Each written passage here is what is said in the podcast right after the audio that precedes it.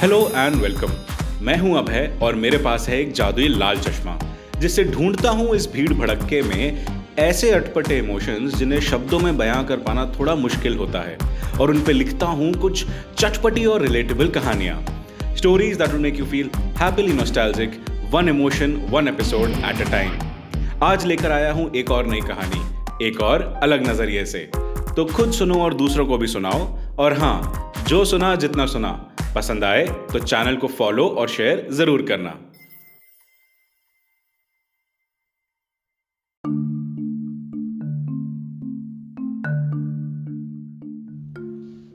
मैंने अक्सर ये ऑब्ज़र्व किया है कि हर व्यक्ति को अपनी पढ़ी हुई या सुनी हुई लिटरेचर का काफ़ी काफ़ी कुछ, काफ़ी टाइम तक याद रहता है।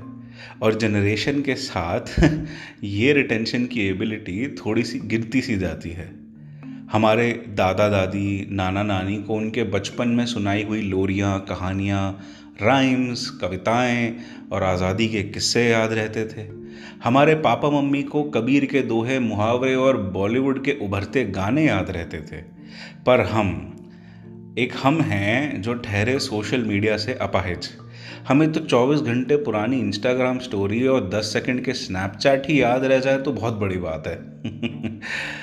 तो सोशल मीडिया से बिगड़ जाने के पहले मुझे याद है आज भी। मेरे क्लास थर्ड या फोर्थ स्टैंडर्ड की हिंदी की किताब की एक पर्टिकुलर कहानी, शहीद बकरी। एंड मोर स्पेसिफिकली उसका एक पर्टिकुलर शब्द, किंक कर्तव्य विमोड़ आज की कहानी, किंक कर्तव्य विमोड़ हमारी ज़िंदगी के उन पलों की है जब हम बीच मझधार में होते हैं और हमें ये नहीं पता कि करें तो क्या करें और आगे बढ़ें तो कैसे बढ़ें।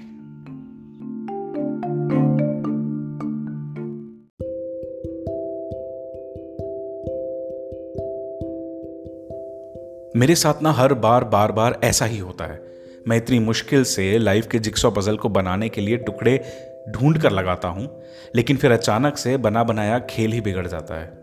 फिर ये पजल के सबसे इंपॉर्टेंट पीसेस ना बिखर कर कमरे में अलमारी के नीचे ऐसे कोनों में फंस जाते हैं जहाँ सीधे सीधे हाथ पहुँच ही नहीं पाता। पहली नौकरी या पहला धंधा किसी की लाइफ में ऐसा ही एक इंपॉर्टेंट पीस होता है। तो बात है ये कुछ साल पहले की, अपनी आँखों में चमक, चेहरे पे मुस्कान और दिल में मासूमियत लिए मैं और मेरे दो दोस्त आए थे आशियाना गार्डन सोसाइटी में। दिल्ली से 100 किलोमीटर दूर, हाईवे से सटी भिवाड़ी के देहाती ज़िले की ये इकलौती सोसाइटी थी, जहाँ फैक्ट्री के अधिकतर अफसर रहा करते थे। हमारी नौकरी की ये दिल्ली से बाहर की पहली ट्रेनिंग थी, और कंपनी के एचआर ने हमें अपना घर खुद जुगाड़ने को कहा था। तो हमने भी एक प्रॉपर्टी डीलर को दस हज़ार रुपये एडवांस में देकर अपने तीनों के लिए एक बढ़िया सा घर बुक करा लिया था। लेकिन सामान से लदी हुई टैक्सी लेकर जब हम वहाँ पहुँचे तो डीलर ने कहा कि, सर, आप ना थोड़ा जल्दी आ गए हैं। अभी तो दो तीन घंटे और लगेंगे घर खाली होने में। आप मेरे भाई के घर में विश्राम कर लीजिए, तब तक पीछे से मैं आपका घर खाली करवा दूँगा। सामान टिका हाथ मुँह धो हम चल पड़े हाईवे पर गाँव के नज़ारे और कुछ बढ़िया खाना दबाने। कुछ घंटों की तो बात थी आखिर। वो तो कॉलेज की बातें और बॉस को गालियाँ देने में ही निकल जानी थी। लेकिन अपनी हँसी मज़ाक कर जब हम वापस आए तो हमने अपना सामान घर के बाहर पाया। हमारी खुशी शौक में तब्दील हो गई और मैंने घंटी बजाई तो अधनंगी व्यवस्था में एक मुस्टंडा छोरा दरवाजे पे आया। आ, क्यों भाई साहब? हमारा सामान बाहर क्यों रखा है? हमारा घर खाली हो रहा है और आपके आपके भाई ने हमें यहीं रहने को कहा है। मेरा भाई? अबे कौन है तू? और सुन छोरे अपने माँ बाप की ना मैं इकलौते औलाद दूँ ए, चल पुट यहाँ से। ये सुनते ही मेरे पैरों तले ज़मीन निकल गई, जहाँ मेरे दोस्त उस प्रॉपर्टी डीलर और इन सज्जन भाई साहब से बहसबाजी कर रहे थे, वहीं मुझे कत्ल करने का मन कर रहा था। या अब सोचूं तो अब सोचूं तो लगता है कि शायद अपने बेघर होने की घबराहट को मैं गुस्से से छुपा रहा था। क्योंकि मैंने तो हमेशा यही सुना था कि एक सारथी जीवन जीने के लिए एक व्यक्ति को तीन चीज़ों की ज़रूरत होती है। रोटी, कपड़ा और मकान। मकान यानी छत। वो कई सारी चीज़ें जो एक मनुष्य को, जो हम मनुष्य को सुरक्षित होने का एहसास कराती हैं। छत उनमें से एक होती है। चाहे भीगती बारिश में बस स्टैंड के नीचे पन्हा लेना हो या फिर ऑफ़िस की थकान उतारने के लिए खड़खड़ाते पंखे के नीचे सुकून की नींद सोना हो। हम आए दिन मतलबी बन इसके नीचे पन्हा लेते हैं, लेकिन एक बार भी, एक बार भी सर उठाकर दोबारा इसके बारे में नहीं सोचते। अब तक यह साबित हो गया था कि प्रॉपर्टी डीलर ने हमारे साथ धोखा किया था। लड़ते लड़ते अंधेरा इतना हो चुका था कि अब वापस शहर जाने का कोई सुरक्षित उपाय भी नहीं था। तो हताश होकर जब हमारे पास कोई और रास्ता नहीं बचा, तब चुपचाप हम सोसाइटी के पार्क में जाकर टिक गए। इस उम्मीद में कि नवंबर की सर्द रात में नींद जल्दी आ जाएगी और हमारे गमों को थोड़ा सुन कर देगी। मैंने ज़मीन पर चादर बिछाई और अपने कुछ कपड़ों का एक ढेर तकिए की तरह बनाकर मैं उस पर सर रख कर लेट गया। उस दिन आसमान बिल्कुल साफ़ था, लेकिन बदकिस्मती से मेरे तारों में दाग लगे हुए थे। मैंने आज का दिन कभी अपने सपने में भी नहीं सोचा था। खैर, यूँ तो ज़िंदगी ने मुझे हर मोड़ पर ऐसे कटघरों में खड़ा किया था, जहाँ से मैं हमेशा कुछ सीख कर ही बाहर निकला था। लेकिन आज का दिन तो एक तमाचे की तरह था, जिसके दम से कान और दिमाग अभी भी गूंज रहे थे। मानो दोहरा रहे थे वो शब्द जिन्हें मैं मानने से इनकार कर रहा था, कि लाइफ में पहली बार मैं बेघर हुआ था। मेरे माँ बाप मोटी तनख्वाह, अच्छी नौकरी, रिश्तेदार किसी काम के नहीं थे साहब, क्योंकि आज मेरे पास छत नहीं थी। बैठे बैठे मैंने सोचा कि कहाँ गई वो ताकत जो हमें समाज और रिश्तेदार देते हैं, क्योंकि क्योंकि आज तो वो समाज मुझे अपने घरों की बालकनी से यूँ घूर कर नकार रहा है, जैसे जैसे मैं कोई सड़क का कोई गड्ढा हूँ। अरे रंग दे बसंती वाला, डीजे वाला डायलॉग भी याद आ गया। सही कहता था वो। कि कॉलेज दी गेट ते इस तरफ़ हम लाइफ को नचाते हैं, ते दूजी तरफ़ लाइफ हमको नचाती है। दिमाग धीरे धीरे गंदे ख्यालों से भरने लगा। शर्म, डर, गुस्सा, नफरत ऐसे फूट रहे थे मन में जैसे दिवाली की कोई लड़ी हो, जैसे कोई त्योहार हो। और हर एक निकलती चिंगारी सीधा मेरी खाल को चीरती हुई मेरे जख्म को और जला रही थी। और फिर फिर रोते रोते ये लड़ी फेलियर और सुसाइड पर आकर रुक गई। कुछ घंटों बाद रोते रोते गला और आँसू दोनों सूखने लगे थे। दिमाग तो गिवअप कर ही चुका था, लेकिन दिल ने मतलबी बनकर धक्का लगाया और पानी की बोतल भरने के लिए उठाया। रात के तीन बज रहे थे।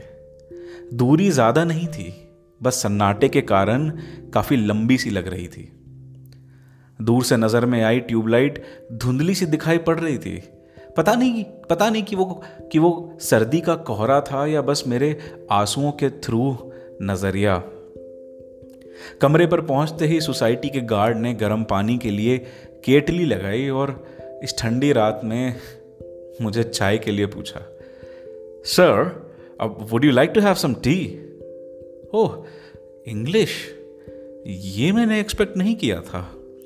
मेरा ध्यान अचानक से मेरी फूटी किस्मत से हटकर उसके सवाल पर गया बट मोस्टली उसकी अंग्रेज़ी पर आके अटक गया। मैंने भी जवाब दिया आ, आ, हाँ हाँ जी बिल्कुल श्योर क्यों नहीं?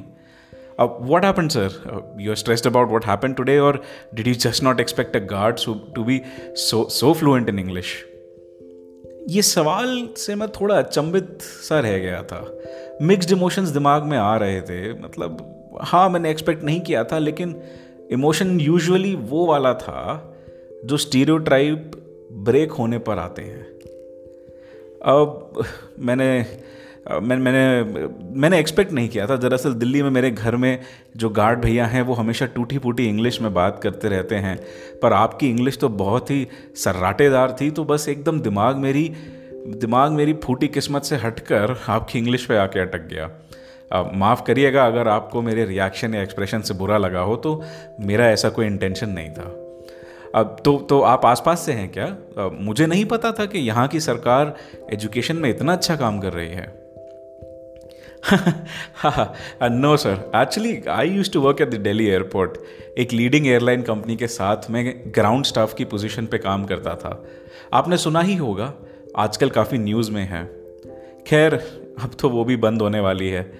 बस उसके कुछ सात दिन, सात दस दिन और बाकी थे। अब तब तक के लिए, बस सर, घर चलाना तो था ही तो मैंने बैकअप के लिए जॉब ले लिया अगर आगे कुछ नहीं हुआ तो। ये सुनते ही मैं सुन रह गया। मेरे पास सोचने और कहने के लिए अब कुछ बचा नहीं था। बस अंदर ही अंदर ऐसा लग रहा था जैसे मानो मैं किसी रईस बाप की वो बिगड़ी हुई औलाद हूँ जो इतने घंटों से शायद कोई चीज़ अपने हिसाब से ना होने पर आसमान सर पे उठाए हुए था। और जिसे चुप कराने के लिए, वापस ज़मीन पर लाने के लिए लाइफ ने ना बीच बाज़ार में एक जोरदार थप्पड़ गाल पर रसीद कर दिया था। गर्दन बराबर झुकाकर और आँखों में इज़्ज़त लाकर मैंने गार्ड भैया के जज्बे को सलाम किया और पानी के लिए शुक्रिया कहा। गर्म पानी से भरी बोतल वापस ले जाते हुए जब हाथों में गर्माहट आई, तब दिमाग थोड़ा ठंडा हुआ। एक जिक्सॉ पजल में सारे पीसेस एक समान नहीं होते हैं। इसलिए अलमारी के नीचे हाथ मारते रहो। जो भी जैसा भी पीस हाथ में आ जाए, उससे पजल को कंप्लीट करते रहना चाहिए।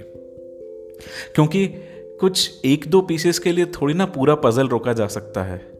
खासकर तब जब ऐसा भी तो हो सकता है कि शायद हमारे हाथ अभी उन पीसेस को, उन इंपॉर्टेंट पीसेस को पकड़ने लायक लंबे हुए ही नहीं हैं।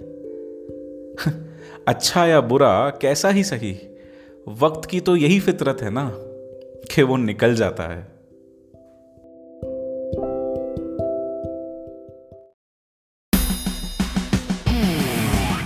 अगर आपको ये कहानी पसंद आई तो मेरी बाकी कहानियाँ भी ज़रूर सुनना। दोस्तों और फैमिली के साथ आके शेयर करना। और हाँ यहाँ तक आ गए हो तो चैनल को फॉलो किए बिना मत जाना। कहानी पर कोई फीडबैक हो तो मुझे मैसेज करना मेरे Instagram handle Maheshwari underscore Abhay ninety पर, जिसका लिंक और नाम दोनों ही मैंने डिस्क्रिप्शन में भी दे रखा है। मैं हूँ अभय, और अब आपसे मिलूँगा लाल चश्मा हिंदी स्टोरीज के अगले एपिसोड में। तब तक के लिए take care and enjoy your life